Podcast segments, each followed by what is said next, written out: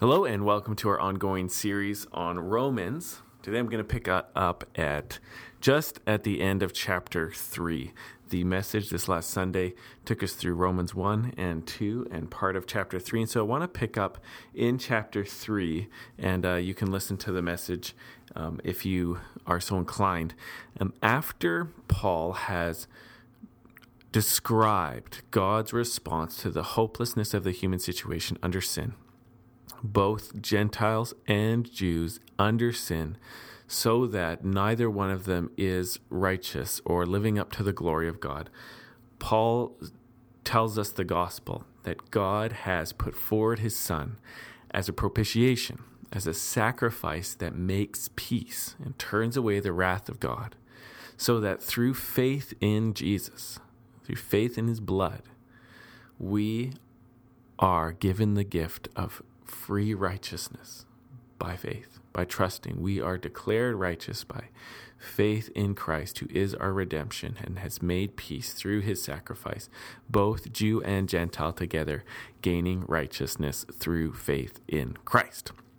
And this is the heart of the gospel and the heart of the message of Romans that we get right and we get peace with God through faith in Jesus Christ. And everything else springs from this massive, awesome work of God on the cross. And so Paul is going to then take up a major issue because Paul is a Jew and he's writing to um, Jews in Rome, and he needs to start pulling together how God has worked in the law and through the law and over the law and against the law um, in bringing everything to this place where it's through Jesus Christ alone and faith in Him alone that makes us right with God. And so He needs to start addressing um, what God has been doing in history, in the Old Testament scriptures, and in the law, and start bringing together a uh, theology, a way of looking at God, the right way of understanding how God has been working that brings us together in faith in Christ by faith alone and without any works of the law. And so um, Paul starts saying this in verse 27. He says, "What has be- what then? What becomes of our boasting in light of the cross, in light of God's grace through faith? It is excluded by what kind of law? By a law of works, so a law of earning salvation or earning righteousness with God? No, but by the law of faith. For we hold that one is justified by faith apart from works of the law." Or is God the God of the Jews only? Or is he not the God of the Gentiles also? Yes, of the Gentiles also, since God is one. He will justify the circumcised by faith and the uncircumcised through faith. Do we then overthrow the law by fa- this faith? By no means. On the contrary, we uphold the law. What is going on here, Paul? This is a place I think um, in my earlier days I could often get lost. Why are we talking about this all of a sudden? And uh, still, you know, Romans is a book that I'm continuing to grow in my understanding in. And so there's a few things coming together here that Paul wants to talk about and address and bring up. The first is this issue of boasting. In Romans chapter 1, the second half of it is devoted to talking about the effects of sin in humanity, that we have sinned against God, that we have um, tried to suppress the truth of God through our unrighteousness, and God has responded by um, wrath, which specifically is spelled out as handing us over to our sins, so that our we lust in impurity, we dishonor our bodies, and we have depraved minds, so that we cannot know God and we cannot think straight. And what humanity has done usually is to respond to this situation by seeking a kind of self righteousness, a kind of boasting. So the Gentiles would just say, Well, I can do this thing which isn't bad, and so I avoid those sins, and so I judge you for your sins, and but I don't judge myself for my sins. And Paul calls that a, a kind of hypocrisy. If you judge somebody else for the same things you do, you're you're not any better off. Or there's kind of like a uh, a law based boasting where um, the Jewish people said, Yeah, well, we've got the law. So we're not like pagans. We, we know God through the law, and we've got circumcision, and we don't rob temples. We've got the Ten Commandments. And Paul undercuts both of them by saying, um, The Gentiles are hypocrites when we judge because we sin the same way that we judge people who sin. And so we're just inviting God's further judgment. And the Jews themselves are still under sin. Uh, the law has not removed the sin. All it can do is point out the sin, and it doesn't rescue from sin. All it can do is condemn. And so he's saying the Jews and the Gentiles are on an equal footing in that sense that um, they they're both under sin and need rescue by faith. And so this kind of boasting, whether it's a kind of comparison, either way, it's a comparison um, it, it's it doesn't work because of the power of sin in our lives. And now he says, because God has chosen to save us by grace, by free gift, by faith in Jesus, boasting is excluded. Whether it's Gentile boasting or whether it's Jewish boasting, all boasting, all looking to works of the law, um, looking to human performance to jockey for position or try to be righteous by God or to um, attain His glory is excluded because the only way to be right with God is by faith. And so that leads to the question well, is the law a waste of time? Is it just a mess? And so Paul is tr- going to say, no, we, we're not overturning the law by faith, we're fulfilling it. And so this is what chapter 4 is all about is this explanation, the beginning of the explanation of how faith in Christ does not overturn the law. The first thing he does is he starts talking about Abraham. Um, if you read the Old Testament, there are three people who are kind of the most important people in the Old Testament, not because they themselves are the most important, but because of what God did through them, through his grace. And these three people are Abraham, Moses, and David. Abraham is, has the promise that God is going to make a nation out of him and bless the world through him.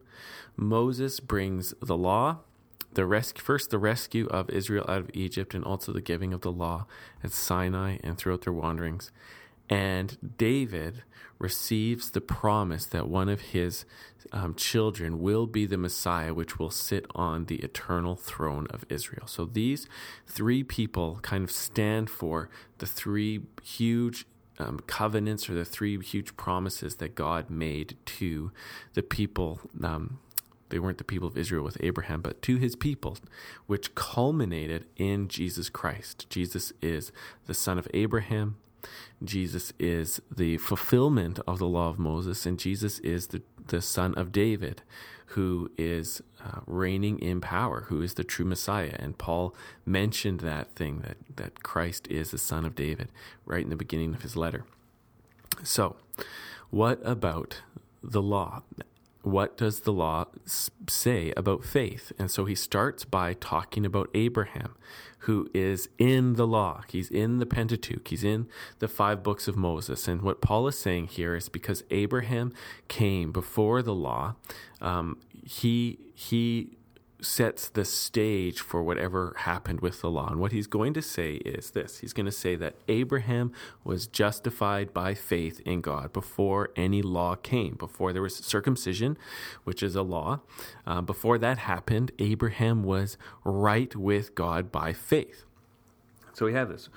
Verse chapter 4. What then shall we say was gained by Abraham, or forefather, according to the flesh? First, Abraham was justified by works. He has something to boast about, but not before God. So he can boast in front of people, but nobody can really boast before God because God is awesome and he's the best and he's the giver of all good things. So you cannot actually boast against him or in front of him. For what does the scripture say? It says, Abraham believed God and it was counted to him as righteousness. So, this is Paul's main quote, going back to when God promised to give Abraham a seed through Sarah that will be his offspring, and that's going to be the nation that's formed out of him. And scripture says that Abraham believed God and it was counted to him as righteousness. He became righteous by believing in the promise of God. And Paul makes a lot of work of that. He says, This is um, scripture revealing to us how people are right with God by trusting in His Word, by trusting in His promises. This is how we get right with God. And then he goes on to say that this was before circumcision. He says in verse 10 How then was it counted to him? Was it before or after he was circumcised? It was not after, but before he was circumcised. He received the sign of circumcision as a seal of the righteousness that he had by faith while he was still circumcised. So this is um, Paul saying, I am not contradicting the Old Testament scriptures by preaching righteousness through faith in Jesus Christ because the Pentateuch itself, the start of the promise, the, the people of God were born out of Abraham, and Abraham himself was right with God by faith in the promises of God. All right, so this is Paul's, the beginning of his defense that he is not overturning the law. He's saying, all of the law, all of the Pentateuch that came through Moses, um, the context was that God had already demonstrated that people are righteous with him through faith. So everything that comes after that, the circumcision or whatever, is just part of the life. So the circumcision was the seal of the righteousness he had by faith. Moses' law afterwards could not replace the fact that people are righteous with God through faith because that promise was already made and was already believed. The law itself was not trying to make people righteous by faith because it's a law. It was doing something different. So this is his argument here. Don't try to make the law something that we do in order to be righteous with God the basis of our righteous with God, which is really just about us boasting, because we see in the law it testifying itself. It was Abraham was righteous by faith. If you want to be a true child of Abraham, you need to get righteous by faith and not by any kinds of works.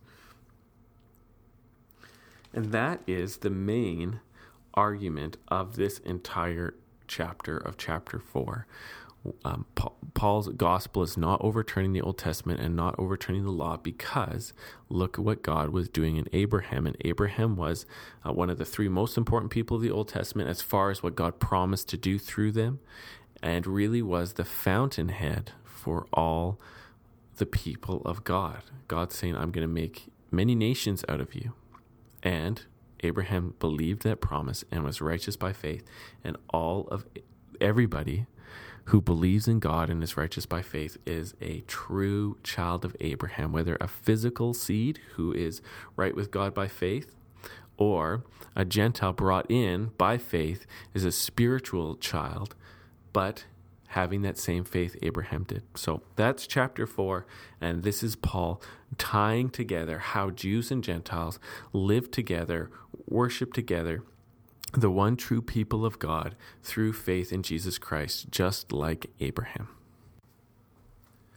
Now, I can imagine someone saying to me, Why does all this matter? You know, it's great that you figured this stuff out, Rob, and it's great that this is in there, but um, why does this even matter? Okay, it kind of just sounds like a bunch of talking for talking's sake. Maybe that's not you, but I can imagine somebody doing something like that. So let me just say why this is important. Okay, this is important for a lot of reasons, and I think it was important to Paul. the The letter of Romans isn't actually that long for all the stuff Paul talks about, and so everything he brings up is really important. Number one. Uh, God is trying to create one unified people in Christ.